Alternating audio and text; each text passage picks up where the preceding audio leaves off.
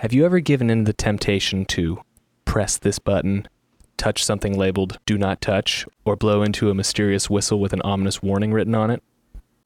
No, it, in, in uh, whether it was like a haunted situation or you know an alarm situation, absolutely not. I've seen too many horror movies and I'm too worried about you know drawing that kind of you know drawing attention, getting arrested. Yeah, very much same. Uh, raised too hard on horror movies. Ghosts in Just jail, can't. kind of the the, the mood killers in that sense. So that's probably the correct answer. No temptation to do it though. Not even like, what if? I think I gotta say no. You guys I'm, are I'm pure. a very boring person. Rarely, if ever, for for even a second. I'm like genuinely afraid of most doors that say exit because I'm positive that I'm gonna set off a fire alarm. Like I, I just avoid.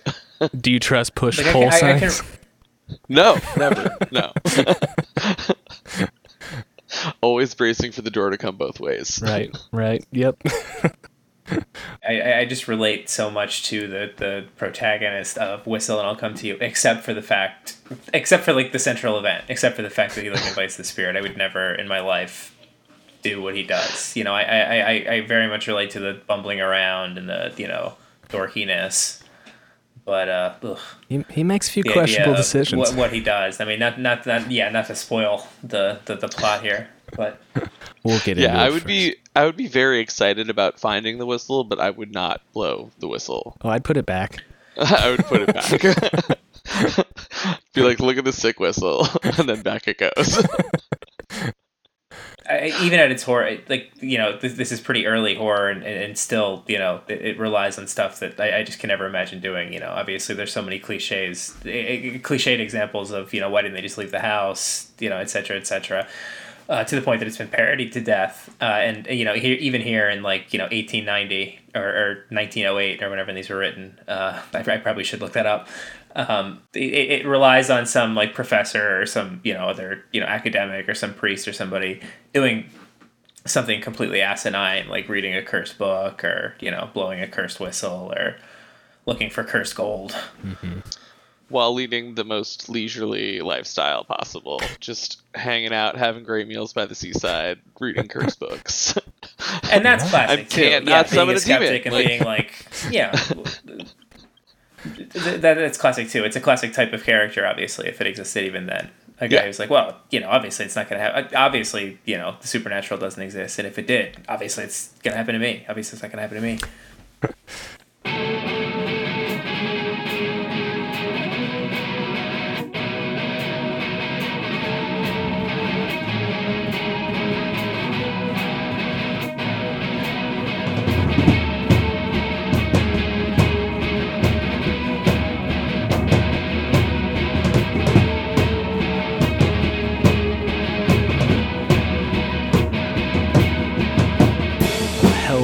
welcome back once again to Split Picks.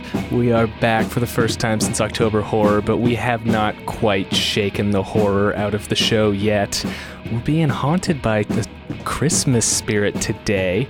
Uh, we're going to be looking at some BBC Christmas ghost stories today. I'm really excited about this one because I had never heard of these before the two of you started talking about it. So these have been a blast to watch. I'm being joined today by, as almost always, Bennett Glace. Bennett, how you doing? Yeah, do you feel that it's a it's a spooky uh, a spooky chill in the air, an especially chilly spooky chill in the air. I'm doing good, Craig. Good, glad to hear it. We are also being joined by Zach Fleming. You may know Zach from October Horror because Split Tooth had a great interview with Zach about his new short film, Mickey Dogface. If you haven't had a chance to watch it yet, just, just put us on pause. Go watch it. It's what, like 17 minutes? It's a blast. It's, you'll, you'll love it. uh, he produced the short film In the Flesh and Dark Moon. And in the commercial world, he has produced works for some. Uh, some brands, but Zach, I hear you may have had a Christmas uh, semi run in with the big dog Hallmark. Would you like to uh, tell us a bit about what happened there? So uh, this was a, a, spot for Zola, the the wedding website, and the spot was basically three couples at the altar saying their vows intercut, but the vows are just Zola website things, like just selling points for the company, basically. And one of the three couples in the spot happened to be two women, uh, and it aired on Hallmark. And I guess this uh, this group called One Million Moms uh, got really upset about it and emailed and just like you know posted this whole you know kerfluffle about it uh, to the point where the CEO of Hallmark pulled the spot off of the air, which caused even more people to get mad at Hallmark than were mad at them in the first place. Um, and this was in like 2019, so like I I looked up the article about this to refresh myself because I was like, what even happened again? uh, and it's great because at the bottom of the article, it's like uh, Ellen DeGeneres is mentioned as one of the celebrities who got mad at Hallmark over it, and it's like, oh, it's before everyone knew for sure that Ellen was terrible. Different uh, times. uh, but yeah, so yeah, but basically a month after that happened, uh, the CEO of Hallmark stepped down and someone else took over. And then I, I like I think then Hallmark has done a bunch of queer Christmas movies, like really cashed in. Yeah, they have. Uh, yeah. So a really funny arc. Yeah, for sure.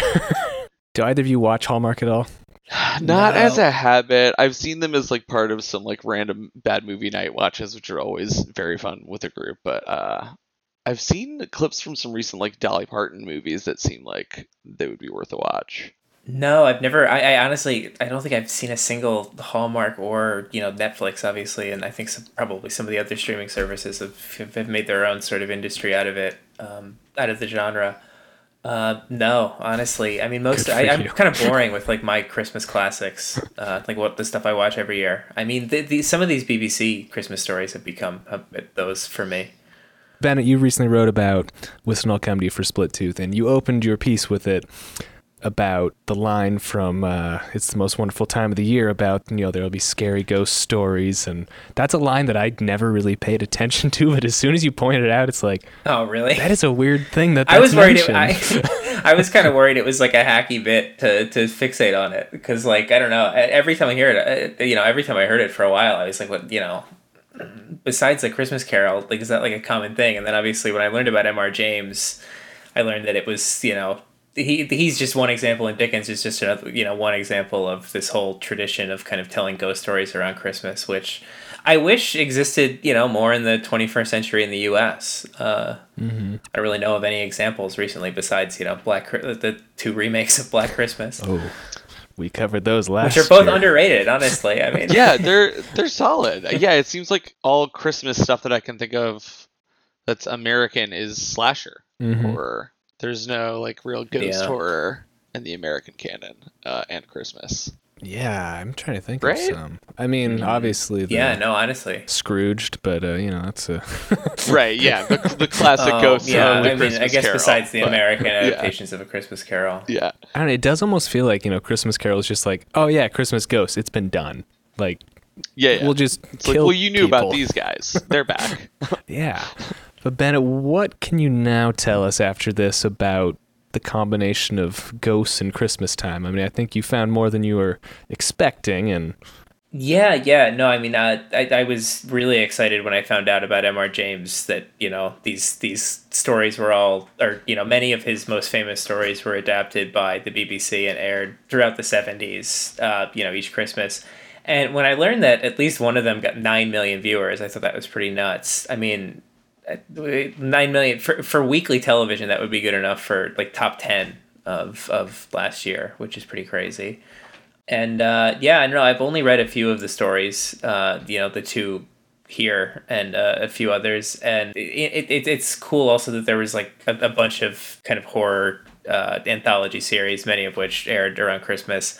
I'd say unfortunately the kind of recent attempts to do it the very few that i've seen kind of stink particularly the the adaptation of Whistle and I'll Come to You with John Hurt. You know, hey, I like I like elevated horror here and there. There's a time and a place, but it's it's everything you would expect. Kind of a more recent. It's about trauma type take on the material. Um, everything that's ambiguous is really uh, explicit, and I don't know. John Hurt is no match for uh, Michael Hordern. Uh, for an Oscar-nominated actor, uh, Michael Hordern kind of wipes the floor with John Hurt as this guy, as Parkin slash Parkins. What a face on that guy! Right. so good.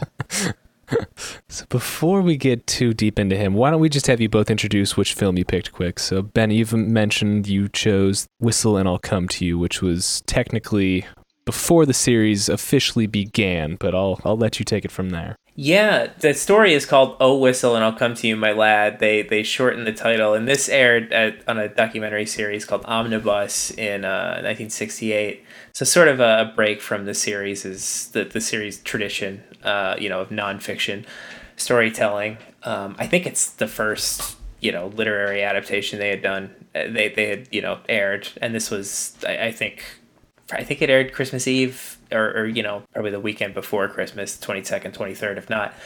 And I don't really know of, of I don't think anybody involved really did any other any of the actors involved really did any other notable kind of film work. But it's uh, I don't know a lot of great faces. Um, it's um, in many ways not an especially faithful adaptation of the story. Um, which is interesting. The the professor in the story is described as uh, really precise of speech, uh, and uh, you know in the in the adaptation he's really kind of comically bumbling and and he mumbles a lot, repeats himself. Uh, really struggles to answer questions a lot like you know myself hey now And Zach, you selected The Treasure of Abbot Thomas. Do you want to just give us a little bit about why you picked that one? And Sure, yeah. Uh, I picked The Treasure of Abbot Thomas from 1974 based on a short story from 1904. And I guess short answer of why I picked it is because it's uh, the goopiest of yes, the yes. BBC Ghost stories.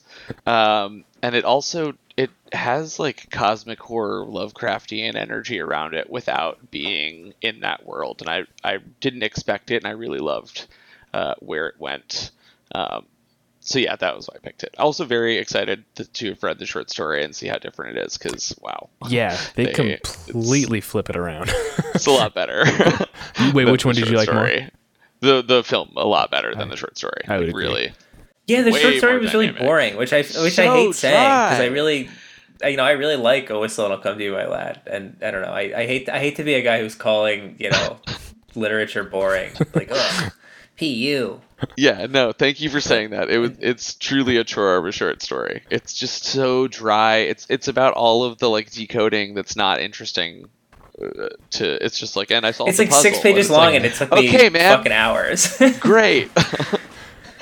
Yeah, no, it seems like it should be the opposite, where it's like, you know, talking about like this is how I solved it should be interesting, but it's more just like, hey, look at the window, there's like a black streak. Uh, What if we wipe that off? Oh yeah, cool. Next scene. You Yeah. know, it's like it, it moves a lot faster.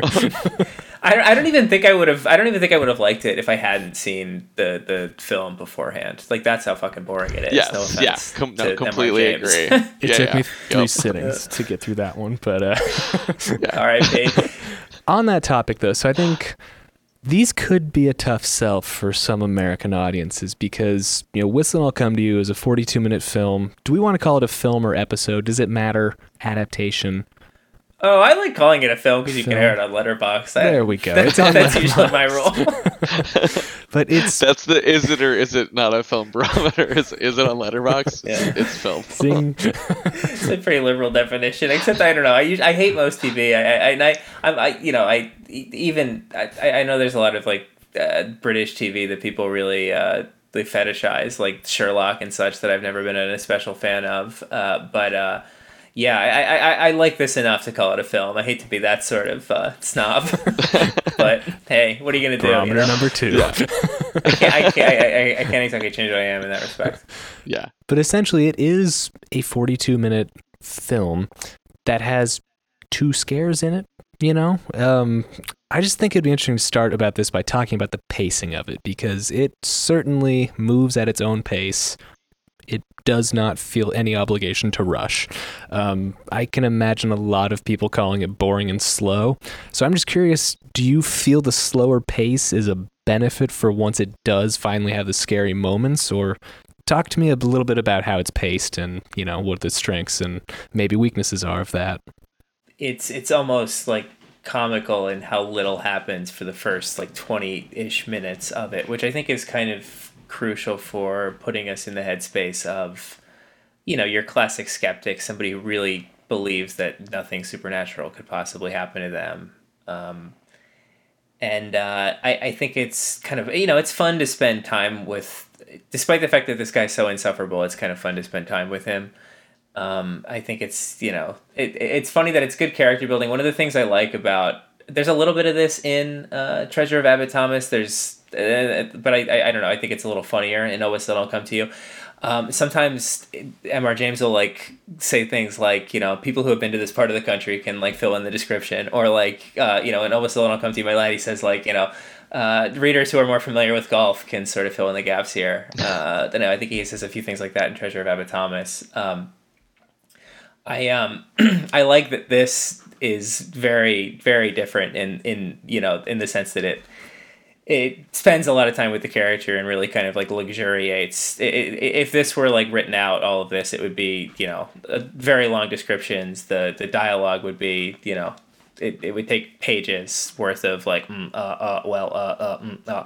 and uh, you know him again him like repeating words. Um, and uh, you know when he's arriving at the hotel there's like three different uh, like fades into shots of him kind of like crossing the screen to the hotel. Like the, the driving there takes forever, which you know uh, on the page it's like one page and he's at the hotel. Mm-hmm. Um, now obviously some of that is like you know we, we, we spend time with you know the opening credits, but even even then he, he waits a long time for the uh, you know the proprietor of the hotel to come and like let him in. Uh, but I love that you know it really kind of you know lards on the spooky atmosphere, and I love that proprietor. He's like, he's like Alfred Hitchcock, you know. He and, and he mumbles even more than you know our, our, our protagonist, the professor.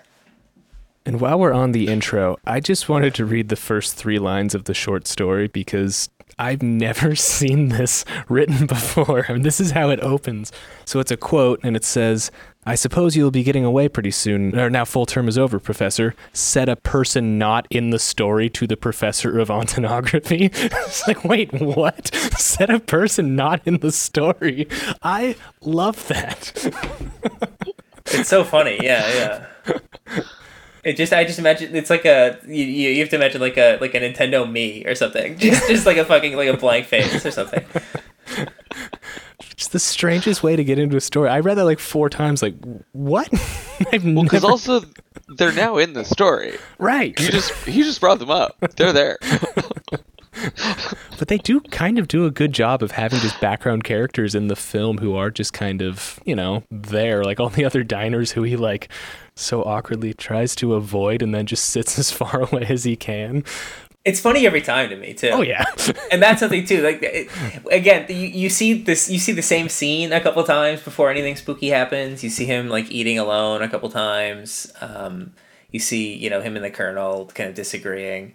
It's it's a great adaptation in the sense that it has its own version of like every most of the things that's great that are great about the story um, on the page. Um, you know, the Colonel is such a fun character on the page because he's you know really kind of like giving him shit um, out on the golf course and really kind of like uh, you know laying it on about how he really does believe in the supernatural. And, and the professor is sort of you know you can tell just just waiting to to sort of start lecturing him, and golf keeps getting in the way. Um, we should mention that there's an incredible scene in the story. Everybody should read the story. Uh, there's this incredible scene early on where like a professor um, just sort of makes like a completely innocent joke about the hotel. Um, you know, the professor finds out there's going to be two beds in his room. It was the only one he could reserve.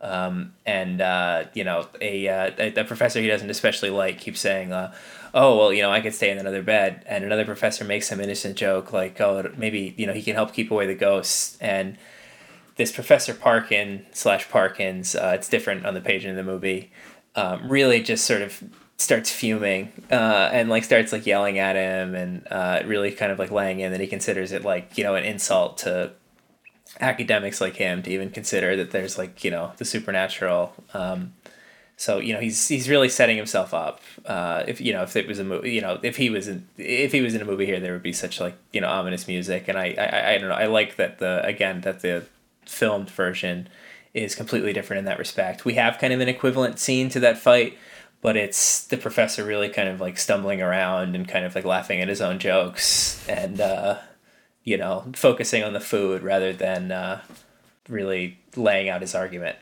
uh, efficiently as the professor does on the page. But again, you know, a, a singular kind of uh, distinct version of something that's great in the story. Again, a perfect adaptation uh, in that respect.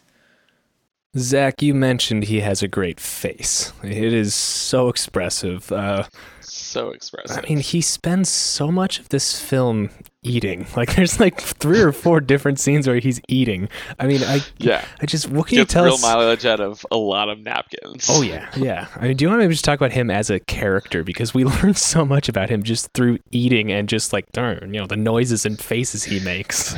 yeah, all the clenching and like hunching, everything about like the way he moves and like his version of like hiking. Like just taking a stroll down like a Well, he sidewalk calls a basically and he's like trudge, which is so uh, Yeah. uh, so apt, yes that's uh, right both for the atmosphere and sort of his his way of walking. Um, yeah Yeah, you do learn a lot, both from like the fact that he sits alone and his whole posture, and I don't know the muttering to himself. Especially, I- it's it's. I think it's like toward the end, right before the haunting really begins in earnest, when he's like, "Oh, I told him I don't like tomatoes." And he's yeah really, really like complaining. Um, very, very funny stuff. Um, but yeah, I don't know. I think it says everything how much he's like focusing on the grapefruit or the soft boiled egg or whatever it is, instead of like looking at the colonel as he's like telling him what an idiot he thinks the colonel is yeah which is so great. And thankfully, he doesn't do any shots of like his mouth chewing. Like we managed to have a lot of food in this movie and a lot of eating. yeah yeah, without yeah like, no close ups yeah Which is always a plus. So I think in one of his conversations with the colonel, he's talking about what he's planning to do the next day, and he's like, "Oh, you know, I'm gonna go do this stuff." Where does he go? I mean, this is when the ghost stuff starts to come in. Do you want to maybe walk through how he gets there? I mean, yeah. I mean, much like in the story, you know, he just he, he walks along like the the spooky beach. I think in the uh, well, I, I think in the story movie, it's just he's kind of innocently walking home and stumbles on some sort of I think like Templar graveyard or something. Um, but uh, in the story, he is deli- You know, he's walking around a cemetery on a kind of a spooky ridge, and he finds this uh, whistle sticking out of the ground. Um, and he takes it back that night and uh, kind of finds a spooky Latin inscription on it. Um, I think in the story, there's kind of uh, you know an inscription that you're left to that, that's that's less sort of mysterious. Then it's also written in Latin. Who is this? Who is coming? And you know, obviously, not being familiar with horror cinema, he doesn't think anything of it, and being a, a skeptic, thinks nothing of it. Yeah. So correct me if I'm wrong, but no one in their right mind would actually take something jutting out of a grave, uh, and then actually put it in their mouth, right? Just- yeah, just a that was something I've, I've thought of. Yeah, the whole time. It's really Yeah. disgusting. Especially again, he's described as so like neat and meticulous, and I, I just feel like that goes hand in hand with also not being with being sort of sanitary in a general sense. You know? his disdain for the supernatural was so strong he was willing He's like, yeah, It'll be fine, right? fuck it i gotta test his whistle so he does uh, put said item in his mouth and blows on the whistle, and the wind starts to blow immediately, right? Yeah. It's not especially dramatic. I don't think in the in the adaptation, or at least not in this this this, this 1968 adaptation. I mean, you know, it's you notice it, but I think in the uh, you know in the in the on the on the page it's described as really being you know so intense that it like wakes up the colonel and you hear him like stomping around and you know the the the water is coming into the the rain is coming into the professor's room etc this you know the professor notices it but i don't think it really keeps him up at night i think we maybe get one shot of him like waking up sort of disturbed um, kind of thinking of the beach, but nothing too crazy at this point. We haven't gotten too supernatural. It's not, and you know, it's it's not until the next morning when they start talking about the supernatural. I think the the colonel kind of out of nowhere to start the scene asks if the professor believes in ghosts, and that kind of you know tease him up to start talking about how little he believes in the supernatural. So this film does a great job with simplicity and subtlety. The first time we see the ghost, it is literally just a bed sheet on a beach, um, but it becomes so imposing whenever it's shown. I mean, do one of you want to try to tackle why this bed sheet is able to become scary because it's like it's so simple, but it's It's so effective. Yeah. I was shocked by how effective I found the end beat in particular. yes, Um, I feel like it's because it's so uncanny. Like, I know it's a sheet. I know it's being done in such like a rudimentary way, Mm-hmm. but something about the motion and like the slow mo of it that I just didn't expect to hit in something of like uh, that feels like a period piece and like that tonally up until that point has felt so straight Mhm. um, that as soon as it slowed down and that sound hit, I just like my stomach dropped. I was really not expecting it. the the stop motion is is spooky. It's one of those things that's sort of always spooky, and it's really spooky to see here. Yeah, in in what's you know very much not an animated film in you know the '60s, um, and it's yeah. I think the fact that it's such an elemental sort of thing makes it a little spookier. You know, I'm thinking of other examples of things like that that are just sort of like kind of hokey, scary things that end up actually being scary. I'm trying to think of are, are there other examples of that? Yeah. Um, Uh, oh, um, have you seen Black Sabbath? Um, the the Mario Bava short in that, a drop of water. There's like I've a puppet hand in that, in that that. comes around a corner and like in the same way like my brain knows that's like a puppet hand on like a wooden arm, but like it coming around a corner at a certain time just like fucking scared the shit out of me. Like really, really got me. Uh, but very, very rudimentary and like yeah, basic. no, I mean there's something that's just so profound about just those simple type of scares. I mean, the one that always gets me, it's also a Christmas horror movie, hooray! But the end of Black Christmas, it's like the house is empty, and everyone I watch with always misses it because they're like, "Wait, who was the actual killer?" It's like, "Shut up! The phone is ringing. they didn't get the guy. Like that's the scariest part of the movie. Yeah. You're missing Yeah. it. Like that Terrifying. always gets me because he's just still in the attic. But no one knows Yep. or cares, and she's alone in the house with him.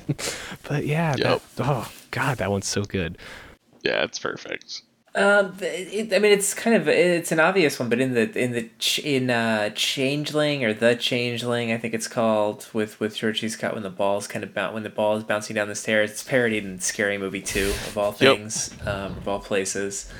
Um, you know, that's one that's really like, uh, you know, easy to imagine happening in real life and very like you know, um, it's you know, even the the sound of it is like a good effective jump scare. Yes. Yeah. Um, the performance at the end of Whistle and I'll Come to You also really sells that scare. Yes, Like seeing him fall apart that way Yeah. is very, very effective given what we know about him and how he's behaved the whole time. yeah, Yeah, yeah, and that's like it's like eighty five percent of what we see during the scene too. Yeah. we kind of get one shot of the sheet sort of rising off of the, uh, off of the bed, um, and spend quite a while on his face as he sort of panics. And again, the sound is so so spooky, both Yeah. you know in the dreams. Um, uh, and uh, and here, and the dreams are mostly right out of the story. Him kind of running down the beach and hiding behind these. Uh, I learned a new word reading this uh, story. Groins. I had to Google that, too. Uh, G R O Y N E S. They're these like kind of wooden. I don't know what do you call them, like pier type things Yeah. that Oh, reach out and surf. Like the, I've walked on a groin. Yeah, yeah, me too. I think. Yeah, a concrete one though, not not a wooden one like this. I typed it in on Google and it was like, "Are you sure you're? In, this is like a British word. You're in America." I was like, "Thanks, Google. That's why I'm googling it." But yeah, you know, he dreams of kind of being chased down the beach by uh, something and uh, hiding, uh, eventually kind of crouching behind one of these groins. And he keeps kind of waking up and going back into the same nightmare, which is one of those things that only happens in like literature or in like movies, I think. But I, I mean, I don't know. I guess it could happen to people in real life. It's thankfully never happened to me. yeah. Uh, I don't think. I did love how he describes the ghost in the story because he talks about it as it appears as if it's running like super fast, but it's not moving. And like that was just like Yeah, which is oh. so scary. Yeah, like- which yeah, it's yeah, it's spooky to imagine. I mean, I don't know. That that's always scary in, in, in movies and and, and uh, something you know being far and just keep continually getting closer. I mean, it's you know it's a classic like uh, Michael Myers uh, Yes. scare. Yeah. Always spooky. yeah. It was scary in that Burger King commercial with the king in that guy's backyard. yeah. Same same exact principle. that image though is just it's It it's scarier in your head because if you do that in a you know a movie it's just gonna look goofy because it's just gonna be like a cartoon like running in place. And it's like okay that's stupid. But i think they were very wise to omit the running and just do the like you know because they barely show the ghost at all. It's like twice and both times are like oh that was cool and then it's done and then you get him sucking his thumb like Yeah. come on yeah, yeah. Other j- jump scare I just thought of, uh, you- uh, Bennett, you saying the approaching from the distance made me think of it. Have you seen The Innocents um, from 1961? Yes. Yeah. the asleep. sort of turn of the screw type. Deborah yes, Carr. exactly. Yeah, it's the Turn of the Screw adaptation with the script by Truman Capote of all people.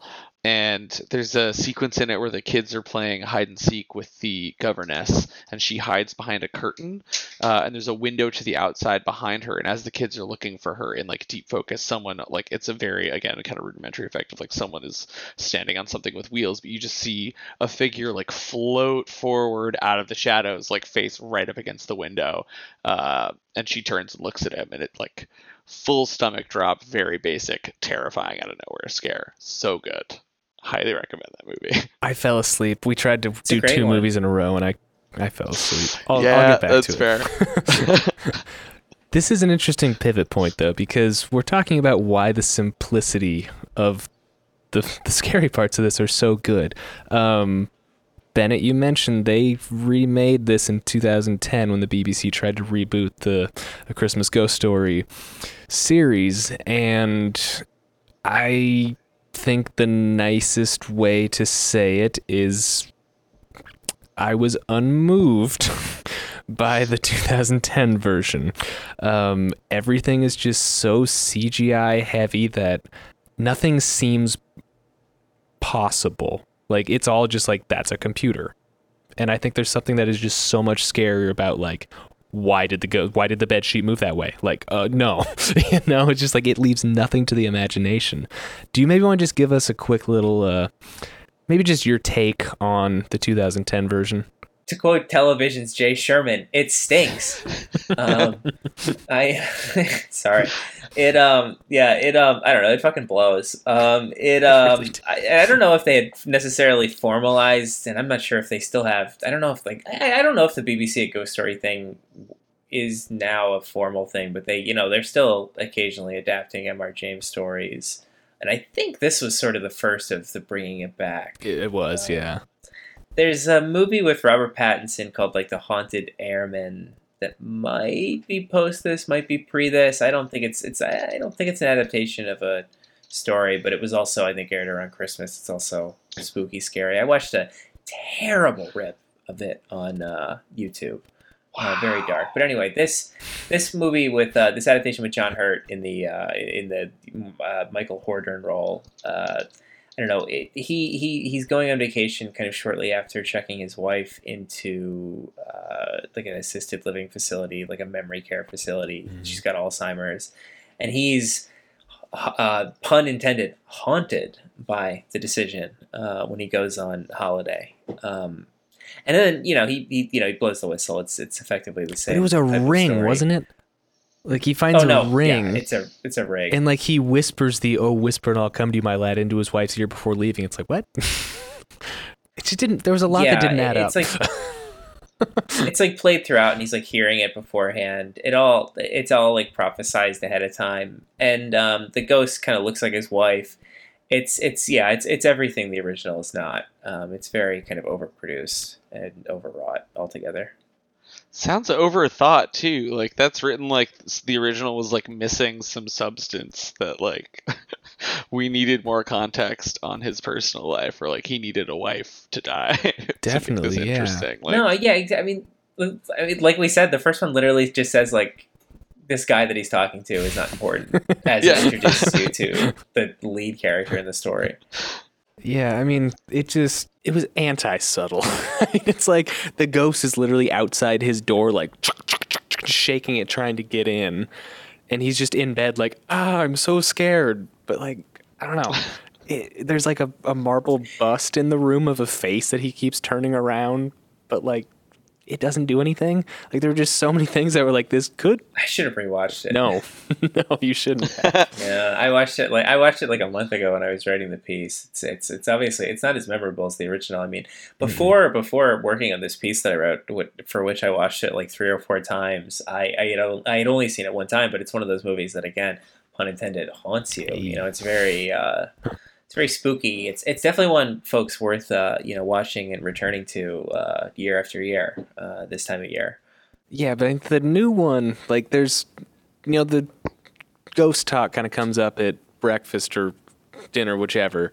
And you know, there's only one other person in the hotel. It's the proprietor. And he comes downstairs. He's like, I was so scared. Like, oh no, there was no one here. And she's like, well, maybe it was a ghost. Ha ha ha. And then he does the like just starts speaking like M.R. James, like, oh, you know, the uh, the odd chances that it could potentially be this, like in old English. It's like this doesn't fit at all. Like, where did this come from? no, yeah, no, I, I don't know. I the great joy of the of the original is how inarticulate he, he is, and I don't know. I'm not asking John Hurt to really try and do like an impression of the original performance, but if you're gonna like bring it up to the modern day, you can't have him talking like the char- you can't have him talking more like the character in the M.R. James story. Yeah. Unless like like yeah, I don't know because it's not like it spends time establishing that like he's that type of guy. Do you know what I mean? Like we don't get like we don't get like four scenes. He's not like lecturing his cab driver like that. He's not you know we don't get that initial scene that, that establishes that. We don't for he, he's still you know a professor notably and i think his wife was also a professor but it's not like we get the original scenes of him like on campus that we get in the uh in the story from what i remember.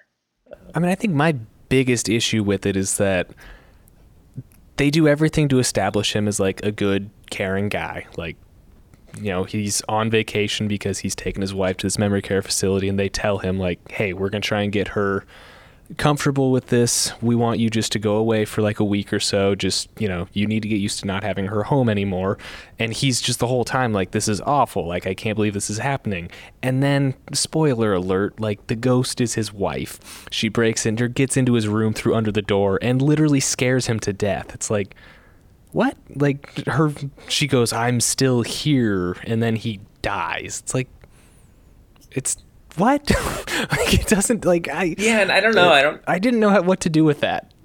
Yeah, I don't know. I, I don't mean to sound like uh like my monocle is going to fall out or something, but something I like about the original the, the the story and obviously you know less so in the adaptation is that it kind of makes it very clear that the professor survives this sort of thing, and it kind of plays it.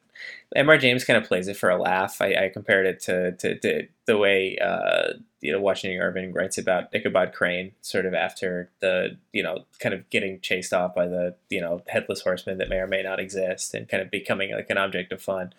You know, the M.R. James writes something about the professor, you know, becoming the sort of guy now who's like afraid of his own shadow and afraid of like you know the moonlight, you know, uh, hitting something the wrong way.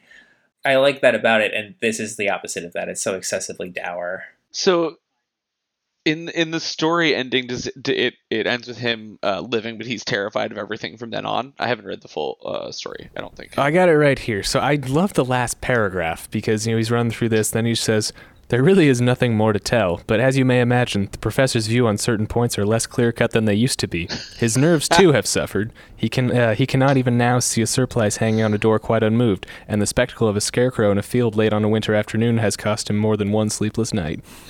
It's like that's awesome. Right? That's so much better than getting scared to death to death one time. Yeah, it's terrible. Yeah. He's a broken. And he does man. sort of like a, and it's yeah. I think it's great in the original that it's much more like uh, you know like it's it's it's like scarier, but uh, you know, or, or in the original adaptation. I mean, I, I, like that it's like you know a little scarier, but this this excessively dour version sucks. Yeah. Um, but yeah, on, on, the page, M.R. James makes it clear the uh, the, the the colonel like throws the, uh, the the whistle out into the ocean or the sea or uh, the sea. Um, uh, or you know whatever it is, and um, you know I guess they light some sort of fire eh, as like a ritual to kind of like ward off ghosts. Um, we should have I, I should have mentioned up top in in the kind of like academic narration that that Miller Jonathan Miller the director does up top. He I don't know to me he has like a, a, certainly not my read on the story. Um, I don't know. He suggests that it might just be all in his head. He says something along the lines of like, you know, it's like the isolated mind turned against itself, or when he forgets to consider the in the parts of his mind that he can't understand, or something like that.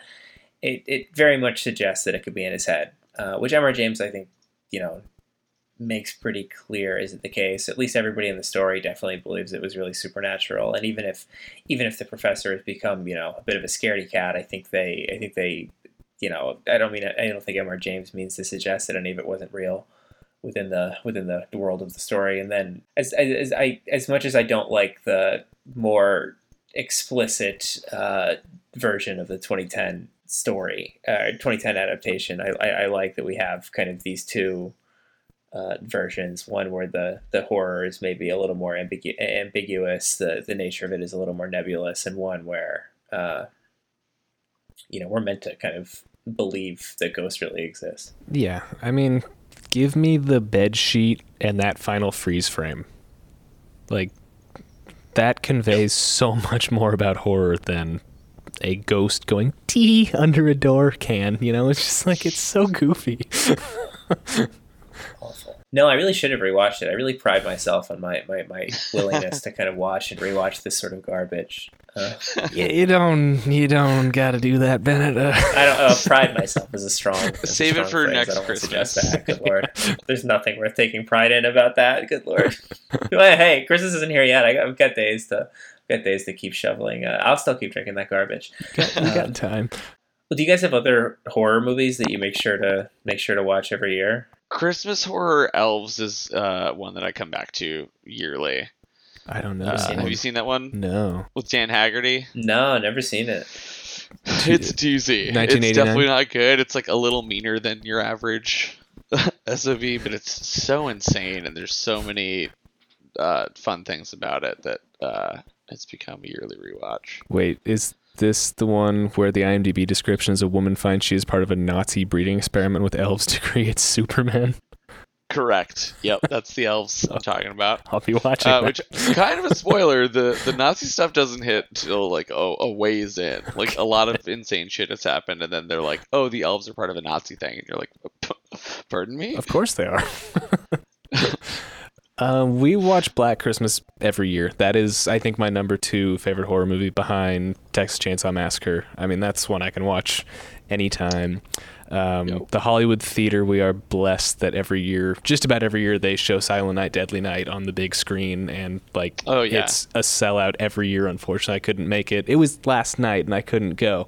Um, Silent Night, Deadly Night five actually is worth your time. Mickey Rooney, Is that the one with Joe Petto?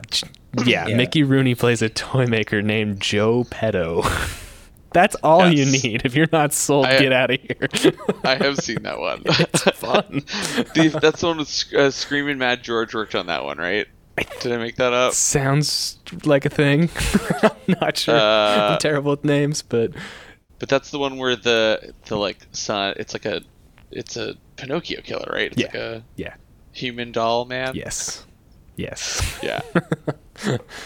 That's a great one. I love. It has like seven names. Dial code Santa Claus. Um, Oh yeah. Yeah, I still need to see that. I, I've never seen it. I've heard great things. It's- I know there was a piece about it on the site. Yeah, I- It's really haven't it. good. I wrote that one. also Bennett. rougher than you'd expect. Oh, yeah. Like I was surprised. No, it's like Rambo doing as a kid doing Home Alone before Home Alone. what if Rambo was a small boy? yeah, and a millionaire and had any toy he wanted.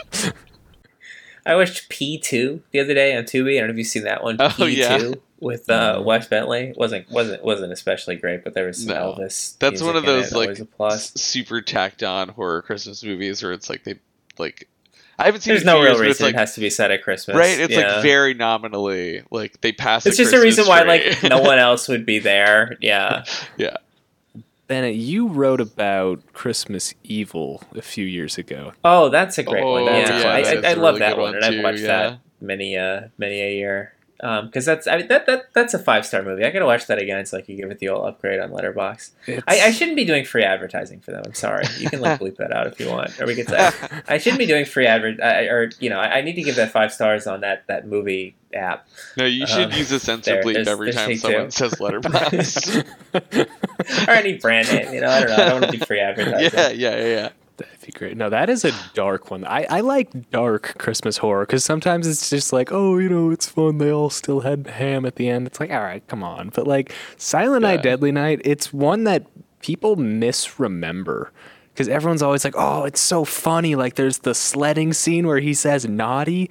But like we took some friends last year and I kind of gotten to that point where it's like it's so much fun like everyone's like fully participating with it but then it's like oh i forgot how seriously dark and deranged this is like yeah, Yeah. they kill the kid's mom like early on like both parents like ooh I It's a really brutal opening, and then it takes its time, like just building and being like kind of a huge bummer for like Yeah. roughly an hour until the Yeah. kills start. It is great. like the grandpa's whole opening monologue you've been Uh, naughty yeah. kid uh, versus the second one, which just does like the supercut of one plus uh, insanity. yeah garbage day Huge tonal shift, which maybe accounts for people thinking one is fun. Ex- It- or one is exclusively fun, right? Because like two turns it into the fun clip show, and then you're like, oh, I remember all that fun stuff from the first one. yeah that could be I, I'm not sure if I've seen either. I've definitely never seen two, though. I've you know I've heard all about it. I've heard of Garbage Day, of course. Yeah, It's, you know parodied in a few of the Motown movies. Okay, Um, wa- watch I- that before the 2010 Whistle and I'll Come to You, Bennett. no, that one is I uh, you know I a classic. yeah no I I mean I I of course watch Christmas uh, or Black Christmas. Um, I, I I own uh the 2006 Black Christmas on on Amazon, unfortunately. So I you know I'm gonna work that into the yearly rotation. It was think. cheaper to buy than rent, wasn't it? I think I did It the was one of same those ones where it was cheaper to buy than rent. Yeah. Did Missing you something. see um, It's a Wonderful Knife this year? I haven't. Mm-mm. No, I know that's that's new. Not worth it. Yeah, Probably the worst I've thing seen, I've seen I've this seen a year. few. Not so. hey, Like, wait until you watch not Whistle and even I'll Come to You from 2010, Zach.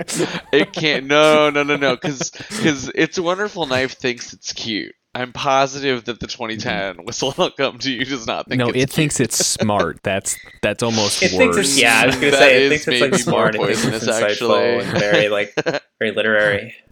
Yeah, no. It's the it's the movie equivalent of like a bubble pipe. You know, like uh, it's a movie you don't want to hang out with. Yes, yes. On that note, why don't we take a quick pause? We uh, we still got the treasure of Abbot Thomas to get to. Um, we're gonna take a little break, and we will be right back looking at the BBC Ghost Story for Christmas from 1974. Wait it. Who is this? Who is Huh? We shall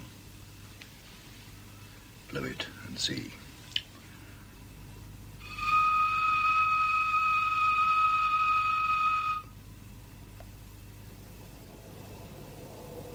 So, The Treasure of Abbot Thomas was the 1974 BBC ghost story. And in the time between these two, the series had kind of grown into like an annual tradition. Um, this one is directed by Lawrence Gordon Clark, and he also directed The Stalls of Barchester, A Warning for the Curious, which many people think is the best of the series uh, Lost Hearts in 1973, and then after this one, he also did The Ash Tree and The Signalman, which is my personal favorite of the series. That one is a Charles Dickens story. Really, really interesting about a tunnel signal operator, and he uh, sees a ghost with no face. It, it's good. So good. It's so good. yeah. Um, I meant Yeah. to bring this up earlier, but the BBC got in some trouble in the 90s when they showed a movie on Halloween called Ghostwatch. Um, this is something that Brett wrote about for Split Tooth, I think last year for October Horror.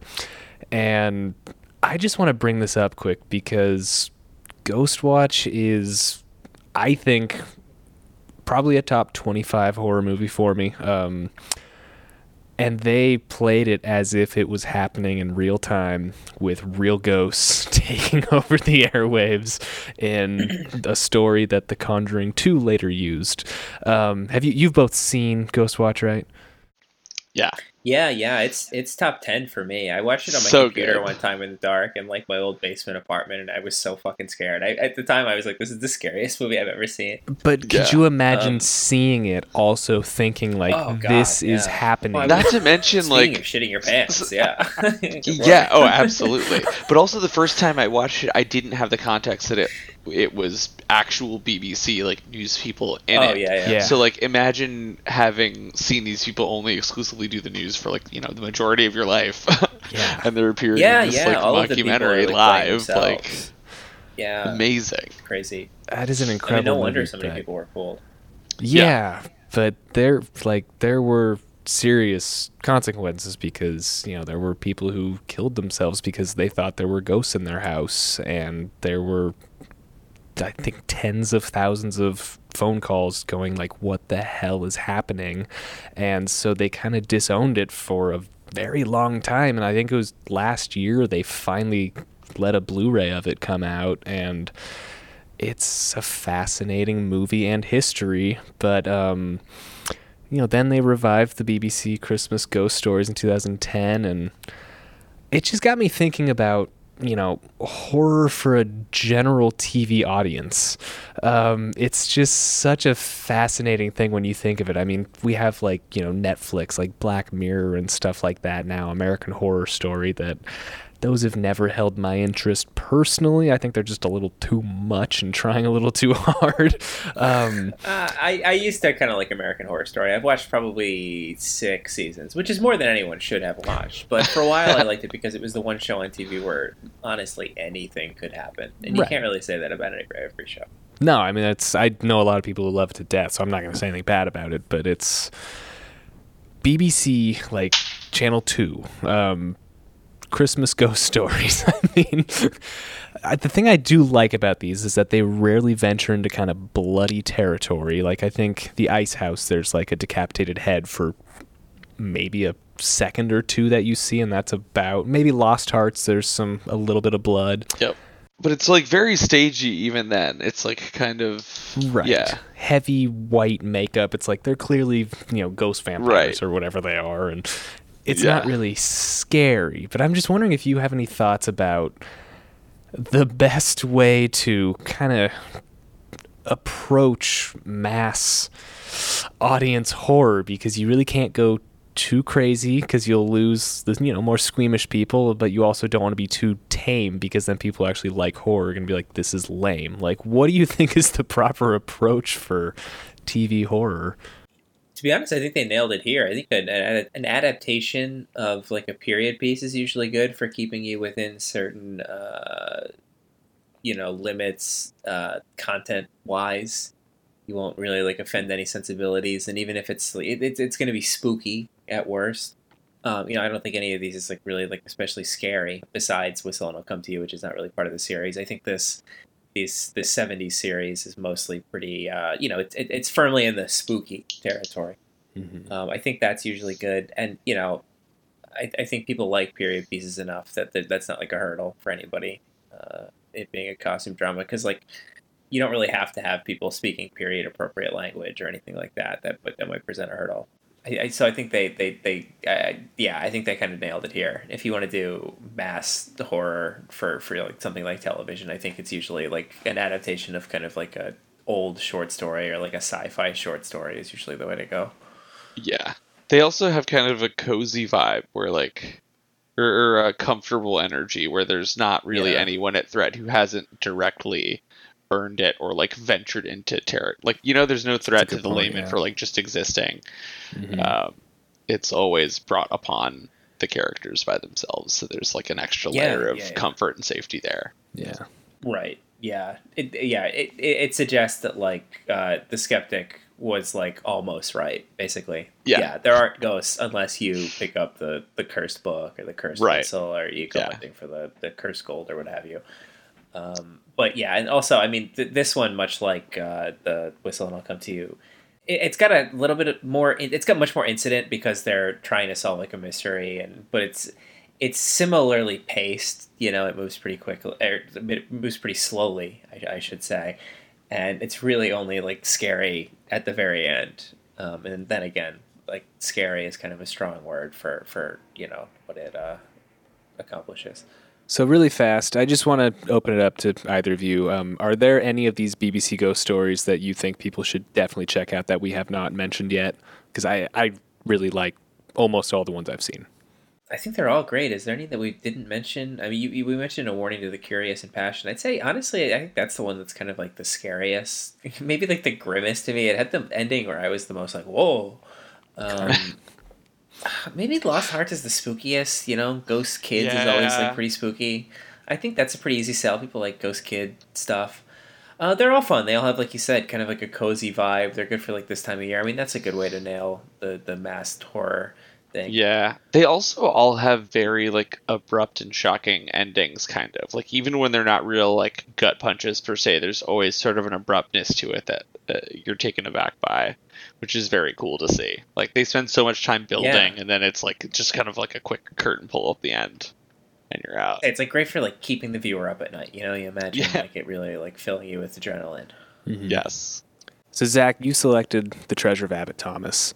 We mentioned earlier that the story is not the most interesting. Um, do you maybe want to give us a backstory of what the story is about? Yeah, absolutely. Um, I so I really enjoyed it the first time I watched it, and I was struck by the structure of it on rewatching, uh, particularly in the context of now having read the story. Yeah. Um, so the story is exclusively about this professor basically finding in in some historical records that there was an abbot Thomas that had hidden his treasure somewhere on the grounds uh, that he works on. He finds it and is cursed by it and then he has his friend come and essentially put the cursed object of you know gold or whatever it was back into the hole so the curse leaves him alone and that's pretty much it for the short story very dryly told it's all after the fact and there's like i think the spookiest thing that happens in it is like the narrator when he goes to bed, uh, the, the, professor that he's come to visit had told him to lock his door. So he locked his door, and it sounded like someone was trying to get in.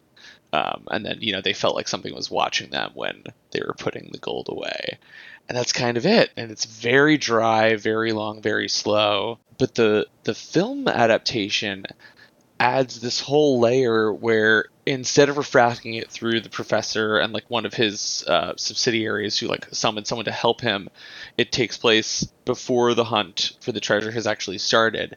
And you start with um, i think it's one of his students um, whose mother is a widow and she has these two mediums in her house who are trying to contact her dead loved one. And the, the student is convinced that they're scam artists so he goes to the professor to prove them out as scam artists. And when he goes to visit the professor, the professor's reading about the treasure of Abbot Thomas, and that spawns their kind of search for the treasure. The whole time, the professor's like, "Well, I'm not, I don't care about gold though. It's just uh, just for scholarly pursuits," which is uh, such a great character foil because um, it's so obvious that he wants the money the whole time, but he like pretends to be above it, and there's no hint of that or even really any like personality in the short story at all to be brutal. Um, so like extra impressed by the adaptation in that respect. Yeah, no, it's this. This is like the best version of like a Da Vinci Code sort of a thing. Yeah. Yes, like a yeah. guy doing sort of like an academic mystery like this. This is like if we act. This is like if Robert Langdon was actually like a charming character on the screen, like Dan yeah. Brown and, and Tom Hanks. So obviously, wish he was. Not to not to shoehorn in Ron Howard here. But. the thing that I love most, I think, about the film adaptation that is also not in the short at all is they set it up so that the student has a realization about the riddle to push the professor into finding the treasure while the professor is taking down the fake mediums and like being very haughty and like speaking in French and Latin and proving that the the mediums aren't actually talking to anyone who's deceased. And the kid who had brought him there in the first place to do that is completely not paying attention and they do it in this really cool way where every time they cut to the kid it's a close up of him thinking and they use the very creepy folk orchestral music kind of almost electronic tinged uh, the score for this is so cool um, and it just cuts in every time you're you're with the kid as it's cutting back to this professor just like taking down the mediums. Um, and at the end of that sequence, the kid is like, "Oh, I know what the next piece of the puzzle is." Like, has not even clocked the reason that he brought the professor there in the first place. And I just th- thought that was such a cool dynamic and, and way to to push the story along and make it, it it adds like a whole supernatural element that is again not there on the page as well. The story is just a weird sequencing too because it's like it's in three parts and like the first two parts are like oh no your friend is ill will you come to his aid yes i will and then he gets there in part two and he's like i'm sick will you help me but no questions until you've done what i ask and then part three is like all right so here's what happened and it's just such a strange way to tell it It's like the least dramatic structure possible. Yeah. It's like, oh, go do a thing, come to me when you're done, and then the next part is, I did it. yeah Like, It's like, how do I tell a campfire story?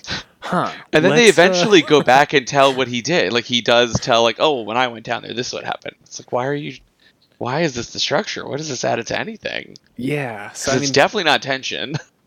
no. It opens with a huge paragraph in Latin too, which sort of tells you Oh, I Yeah. skipped what it. to expect. no, I, I must admit I did not read yeah all of the Latin. Yeah. Yeah. So this one is definitely the least faithful adaptation, but I think that's uh, to its benefit because it adds the student as a character because it is just like the professor's partner, or like academic partner or whatever in the book. yeah, his friend who he hasn't seen in years or something. And like, yeah, I, I love the dynamic of the student because I also get the sense, and this is maybe me reading into it too much, but that he, uh, his colleagues don't like him very much. It seems like he does not have many friends or supporters. Mhm. Uh, so he's just like working with this student who's the only person that will tolerate him. Yeah. so you've mentioned the séance scene, but I'm I'm just wondering why the séance would be added cuz like when I read this, it's like at no point did I think this is going to end up in a séance. Like I'm just curious what you think that adds to the scene because it is just so out of left field. Yeah, I feel like it's touching on a similar thing to Whistle and I'll Come to You, like bringing up the uh, protagonist's disbelief in anything supernatural. Um, and adding sort of a, a layer of tension for as he starts to get closer to the treasure and like realize that it's cursed of him being like, well, I, I don't believe in that stuff. I'm above it. I, we just proved that uh, that's all Yeah. Boulder Dash. Uh, This is a he- classic example of that sort of scene too. The the Yeah. kind of uh, fore, foreshadowing that a skeptic's you know skepticism is about to be tested. The the, the sort of like seance that they prove is fake. Down to like slapping the guy's back and the whistle pops out of his mouth. yeah, that's pretty good. Yeah, yeah, love that. Uh, as recently as uh, Kenneth Branagh's um, "Haunting in Venice" or whatever it's Oh called. fuck! I gotta see uh, that still. they, they, there's uh you know he uh he, he disproves uh, a medium during a séance, but then you know is is forced to ask whether or not you know the supernatural is is is, is realer than he you know previously thought. Yeah. So Zach, you mentioned you you love how the cosmic horror comes into play in this, and this is another one where nothing is ever too overt, but like everything from like the stained glass windows to like the bottom of the crypt when they're underground, just everything feels like it could be a trap or is haunted.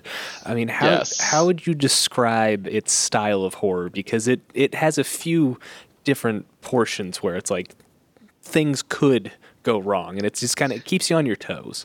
Yeah, it gets surprisingly dreamy and quick flashes as it gets spookier, and like that reference to the god of seven eyes, and the weird like uh, cross object that's in there. Like it all hints at something else that's definitely not Christianity or whatever the abbot was involved in. It's like some fully other thing. Well, he was supposed to be like a bad abbot, right? Yeah, yeah, he was an alchemist, so like an evil That's alchemist that's who was right, yeah. trying to make gold and made a deal with the devil so he could make gold.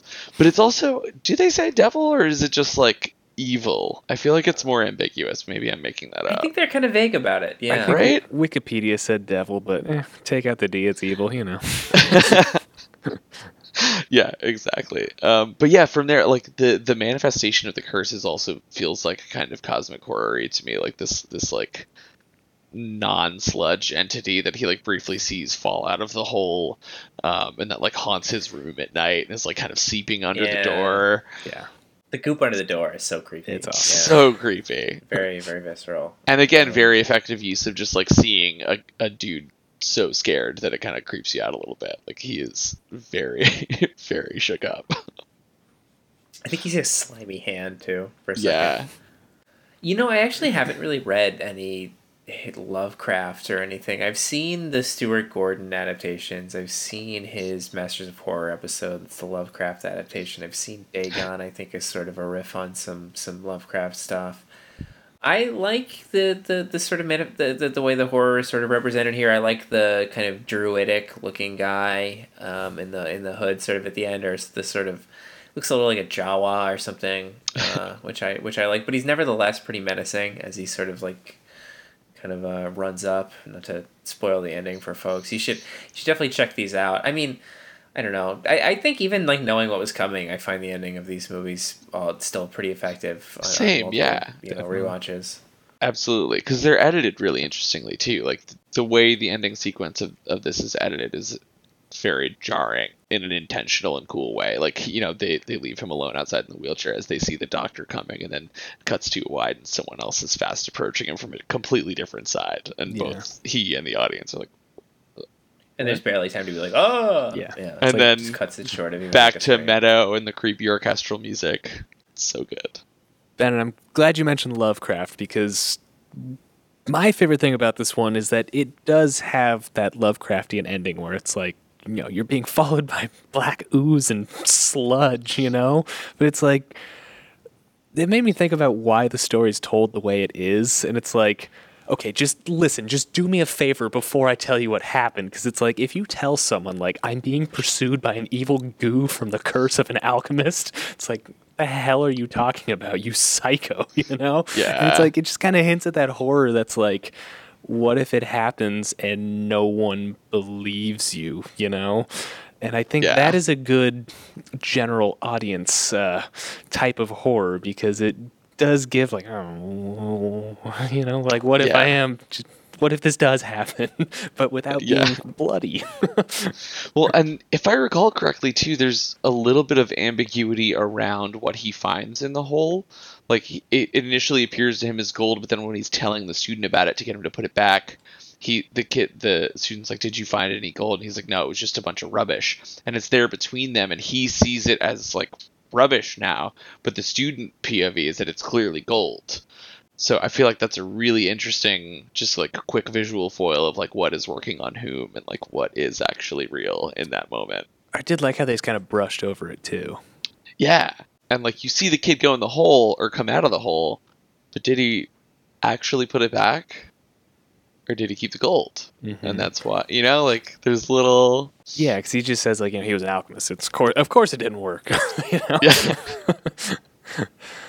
But yeah, I think it does beg the question of like, what if the greatest horror is just something that can't really be described? You know, like Lovecraft had the idea that the greatest horror is just like this color that you can't describe. Like, no words will ever be able to describe it, but if you see it, you go mad.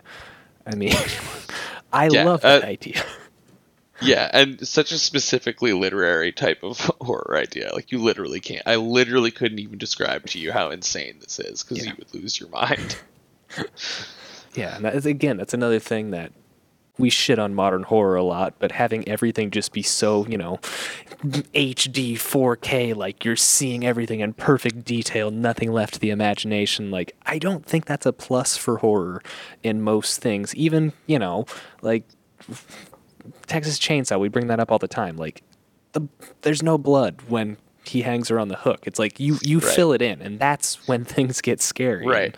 There's also no like psychological attempt to explain why Yeah. the Texas Chainsaw Massacre family is the way it is. Yeah. Like, oh well, they're There's that way because there's no they, they had really rough childhoods. It's like no, I like the Well, what? the remakes are very much like that. Right, There's, exactly, course, and the, there's- the yeah. famous prequel. Right. Yeah. and again, both of these stories do kind of have a form of horror where it's like, well, you know, if you just put it back, it'll be fine. Um, whistle will come to you know in the story. The colonel throws the whistle into the sea, and you know, it's like he's not being chased by the ghost anymore, but he's still broken. Just wanted to, and they even say like for the colonel's best guess was like the worst this ghost could do was just scare him really bad. Yeah. and then that was the whole point, which is also kind of like a funny idea, Mhm. Yeah. but also a terrifying idea. A ghost that's just there to fuck with you, you know? Whoa. which I kind of believe in. You know, I, I Yeah. if they're if they do exist. Which, by the way, what's your take on ghosts? You guys think they exist? I'm gonna say yes. I Exactly. feel like yeah. Right? I, I want to believe. Why not? I don't know. I, Yeah. I go both ways. I've certainly had my suspicions. Uh, there have been days it's like, what was that? But I don't know. It's like, well, what's the line from the from the whistle? I'll come to you. What, what's the definition of a ghost? It's so yeah, it's such a good bit. Yeah, and thinking you're being really like astute while you're just sort of going like is is a, always a great bit. One hundred percent of the time. I um that if I have a complaint about um Abbot Thomas compared to uh, uh Whistle and I'll Come to You, it's always funnier to see incompetent um academics and sort of characters in general than it is to see for for me at least than it is to see guys who are competently like solving the puzzles and stuff. now there's now obviously this is a good example of that, you know, and there's a time and a place for both. But given given the choice between the two, I'll always take a guy who's like, you know, who's bumbling around. But yeah, it seems like both of the adaptations take the endings or, or uh, leave our characters in a place where it's like more heavily implied that they are dead or about to be dead or like fully ruined forever. Whereas both the short stories end pretty cleanly, like, and they were okay except they were freaked out. Or I don't even think there's a reference to how he is much at the end of the story of Treasure Abbot Thomas, right? It's just like, and then they put all the treasure back, and that was it. I think it ends in Latin also, and I was like, oh, come on. Going back to Lovecraft for a second, I was really into him growing up, and uh, then I realized that he was unfortunately very racist, super unfortunate, Famously, yeah. famously Yeah. really bad racist. I like, I don't know how I uh, glanced over the cat name as a teenager. I was like, oh, that's probably just a, quir- a quirk. Uh, and no, he was just like a, a viciously racist, sad man who was afraid of everyone. I would like to read more horror fiction in general. I mean, I read a lot of Poe growing up, as I think most you know people do. I don't- Yeah. maybe most people don't. I don't know. but anyone mo- moderately spooky, at least, probably does. Okay, I reread the last paragraph of the story, and this is interesting because uh, it ends with the student talking to the professor, and he's he's talking about his journey taking the treasure back, and he says, you know, one thing I did notice in the carving on the wellhead, which I think must have escaped you, it was a horrid, grotesque shape, perhaps more like a toad than anything else, and there was a label by it inscribed with the two words "Depositum Custodi," and that is what translates to keep that which is committed to thee. So I'm wondering if that's supposed to be saying like he's being haunted only in his head um, because he saw this thing on the tombstone or whatever was inside over the treasure, but I don't speak Latin. Yeah, it's like, okay, cool. Thanks for the story, I guess. I don't know. That one didn't do it for me. I really like the Really Lost Ark did not do story. it for me. That one was good, but I I haven't gotta read read that one. Yeah. Brett grabbed this book Yeah. and I immediately stole it. Yeah, no, I was surprised by how much I didn't like it because I'm usually down for a good gothic ghost story, and it was just dry as dirt. Yeah. Yeah. It's a bummer. well, we should probably get wrapping this episode up. Do either of you have any final thoughts on Whistle and I'll Come to You or The Treasure of Abbot Thomas? I don't think I do. Okay. I think we covered great ground. This was awesome. It's good. Okay. Yeah, this is fun. Yeah, great to meet you, Zach. Um, Great folk, meeting you I, would- too. I would just say, I would just say, folks, you know, these are these are really all on YouTube. As are most. Of, I mean, I think you can find just about every episode that was aired of any of these kind of BBC horror series. Uh, Dead of Night is the one where they deleted some of them. They just no longer exist. But you can Oh, see a handful wow. of those. There's the series Beast, where they're all kind of like animal related. I watched a bunch of those. Yes. That one's great. They're so Uh, good. During Dar- Barty's like- party, fucked me up. Yes. I was just about to say. There's this one called During Barty's Party where they're being haunted by like rats, and that's another one where it's like ambiguous. I don't know kind of whether the rats are there. And I, I don't know. I love movies where like a DJ is a character, and you're Yeah. like getting sort of like storytelling through kind of the DJ's like patter and stuff. It's great. Yep. You Um, never see yeah, a folks, mouse. check these It's out on terrifying. I I think you can also probably buy DVDs of a lot of these. You know, hey, support the BBC wherever you live. Um, I, Yeah. Is the BBC problematic at all? I guess bleep that if necessary. Besides being British, uh, yeah, right. Besides, yeah. Besides, yeah. Actually, you know what? Let's do a quick pick. Let's put these two head to head. Which one are you taking? If you only if you have someone over, you can only show them one. Which one are you gonna pick? I take Whistle and I come to you. I mean, I really do think it's like pretty singular. Um, the the performances are so great, particularly the central performance, and it has such a such a weird, spooky atmosphere, and it um, the it, it's the sound design during those kind of the the couple scares you get is so uh, distinct It's really incredibly and, done. Yeah. Um, a lot of kind of like weird, you know, animalistic sounds that really kind of, you know, almost like turn your stomach. The, Yeah. the thumb sucking is really unique. As I mentioned in the piece, his hair kind of looks like Larry Fine esque. I think it's so it, it, it's it's really unique. It's one I can return to a lot. Um, and it's kind of a shame that, as much as I love the other ones, it's kind of a shame there's nothing else. I wish Omnibus had done more as well. You know, I wish there were more that kind of were aesthetically similar to that original adaptation. I wish they'd remade more well. You know, it, it, this it's it's it's a story that's worth adapting again. You know, and even like kind of like bringing to different time periods and stuff. Um, that's not to say that I don't like Treasure of Abbot Thomas. I love Treasure of Abbot Thomas. Uh, one of the better of the other uh, the the '70s series for sure. Top two or three for me. I'd say alongside the Signalman, um, and then you know Warning to the Curious is the other one I would rank up near the top. But uh, Zach, what about you? Which would you uh, which would you pick? yeah, I mean, uh, not to be boring, but completely agree. Um, I feel like Whistle on Come to Use classic. Very straightforward, but still surprising. Uh, yeah, every everything you said basically, I completely agree with. I feel like Treasure of Abbot Thomas is more if you're looking for like a left field, but still great pick. Assuming you haven't been spoiled by uh, me talking through the plot so far. Yeah, and the sort of like mystery format is fun. It's As it's much as I said, I prefer a bumbling protagonist, the puzzle solving, and sort of like you know figuring Yeah. out what Abbot Thomas meant with all of these like cryptic notes and stuff. That, that's sort Right. of fun. It- Like it's I a said, fun it's cold like a better watch. version Yeah, of the adaptations of Da Vinci Code. yeah, It's no Angels and Demons, but it's better than Da Vinci Code, yeah. and way better than Inferno. Jesus. No, I say that as I, Inferno. Sorry, way better than Da Vinci Code. Better than Inferno. Excuse me. Let me let me change my emphasis there. Let me take take two.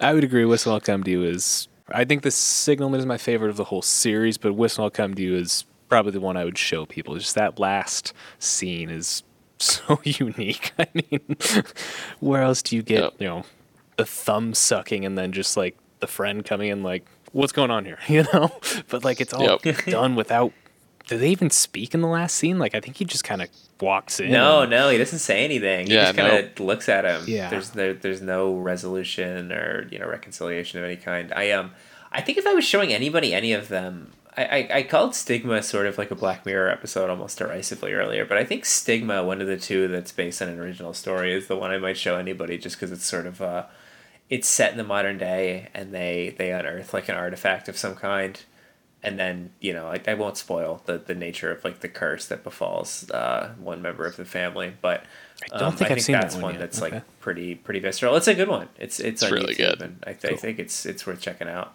and it's got a just like a bleaker than bleak ending as well yeah.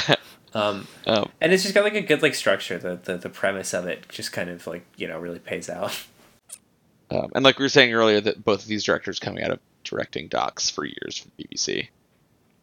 Yeah. There's some good stuff in these. It's definitely worth your time. And we'll probably wrap it up there. So, Bennett, as always, thanks for joining. yeah yeah of course hey happy to be here Glad to hear it. Zach, thanks for joining. And hey, if you haven't watched Mickey Dogface yet, go. It's awesome. Just go watch it. Thanks, guys. It's a pleasure being here. This is a lot of fun. and Zach, you show like every other Sunday. You're showing Yes. like whatever you want, right? Yeah, if you are in the uh, Brooklyn area, uh, come to Spectacle Theater. I do Blood Brunch there every other Sunday. Mystery Meat Horror Movie, 3 p.m. Uh, and if you're into Kung Fu movies, alternate Sundays are Mystery Meat Kung Fu Movie at 3 p.m. So come on down. And then, you know, in general, while you're looking at the Spectacle, we have a lot of regular programming. It's really great. So support local theaters. Yeah, he, he he read some of the titles from that series. There's some good stuff in there. So go go go find it. Yeah, your guys' horror programming is incredible. A lot of, lot of great stuff uh, around Halloween, around Christmas. And Yeah, I did a ton of the Halloween stuff this year. I like went too hard. Uh, uh, I think I'm out of movies. Every every like November, I'm like, I don't have any more movies to program. That's it. I'm done. Well, thank you for listening. That's all we've got for the Christmas Ghost this year. There's some good stuff on Splittooth right now from other Christmas horror, and we have some non horror Christmas stuff too to keep everyone happy. So, happy holidays from all of us at Splittooth. Thank you for listening, for reading all year. We'll be back shortly, and um, happy everything to everyone. all right, that's all for today.